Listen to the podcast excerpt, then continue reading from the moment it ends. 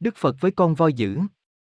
Ngày xưa, trong khi mà Phật còn hành đạo tại thành Vương Xá, kinh đô của vua A Xà Thế, vua A Xà Thế rất tham lam hung bạo, đã sát hại vua cha để giành ngôi báu. A Xà Thế lại hay thù ghét và manh tâm làm hại những kẻ trung lương nên thường lập vây cánh bè đảng làm hậu thuẫn. Trong số bè cánh nhà vua lại có đề bà Đạt Đa em họ Đức Phật.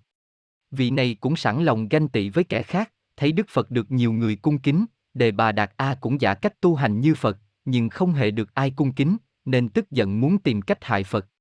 Nhưng những điều không may có bao giờ đến với những người có lòng từ bi cao cả, đấng giác ngộ đã tu hành trong nhiều kiếp.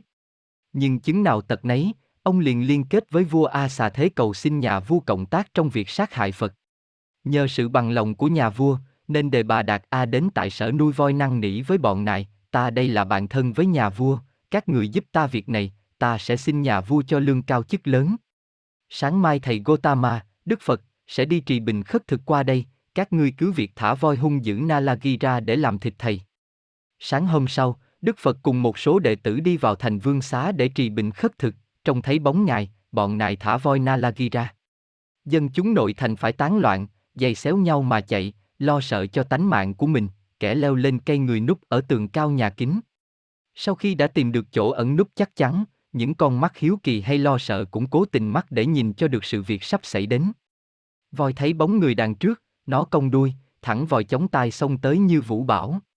Các vị đệ tử thấy cơ nguy mới bạch với Đức Phật. Bạch Thế Tôn. Con voi Nalagi nó có tánh hung dữ và thù ghét loài người đã đến nơi kìa. Đức Phật vẫn thản nhiên dạy rằng. Này các tỳ kheo, các người không nên sợ hãi. Không bao giờ một vị chánh giác phải chết vì một tai nạn ghê gớm như thế.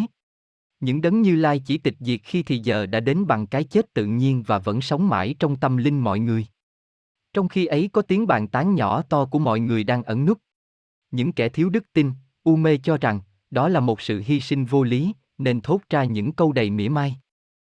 Chà, uổng quá, vì sa môn kia trẻ đẹp như thế mà lại hy sinh cho con voi hung dữ giết hại thì thiệt là một việc dại khờ. Nhưng nhóm người có đủ đức tin hơn là hiểu biết chân lý đôi chút thì cho rằng, đó là một cuộc thử thách, sự tranh đấu giữa loài vật với vị từ phụ của loài người. Voi hung hăng đã phóng tới trước mặt Đức Phật, mọi người phập phòng lo sợ. Nhưng Ngài vẫn điềm nhiên đem tất cả lòng từ bi vô lượng để đối lại với sự hung dữ của con voi. Voi như bị một sức thôi miên huyền bí, từ từ hạ vòi và quỳ ngay trước mặt Ngài. Đức Phật dịu dàng thoa vào đầu quy y cho voi và nói. Này voi ơi! Ngươi nên ăn ở hiền lành để đạt đến an vui chớ nên hung hăng như trước nữa.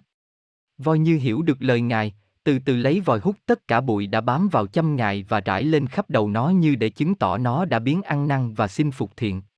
Đoạn cúi đầu đảnh lễ Ngài rồi trở về chuồng cũ. Từ đó về sau voi Nalagi trở nên hiền lành dễ thương. Và đó cũng là một trong những nguyên nhân làm cho đề bà Đạt A biết hối hận. Vua A Xà Thế biết trở về với chánh pháp,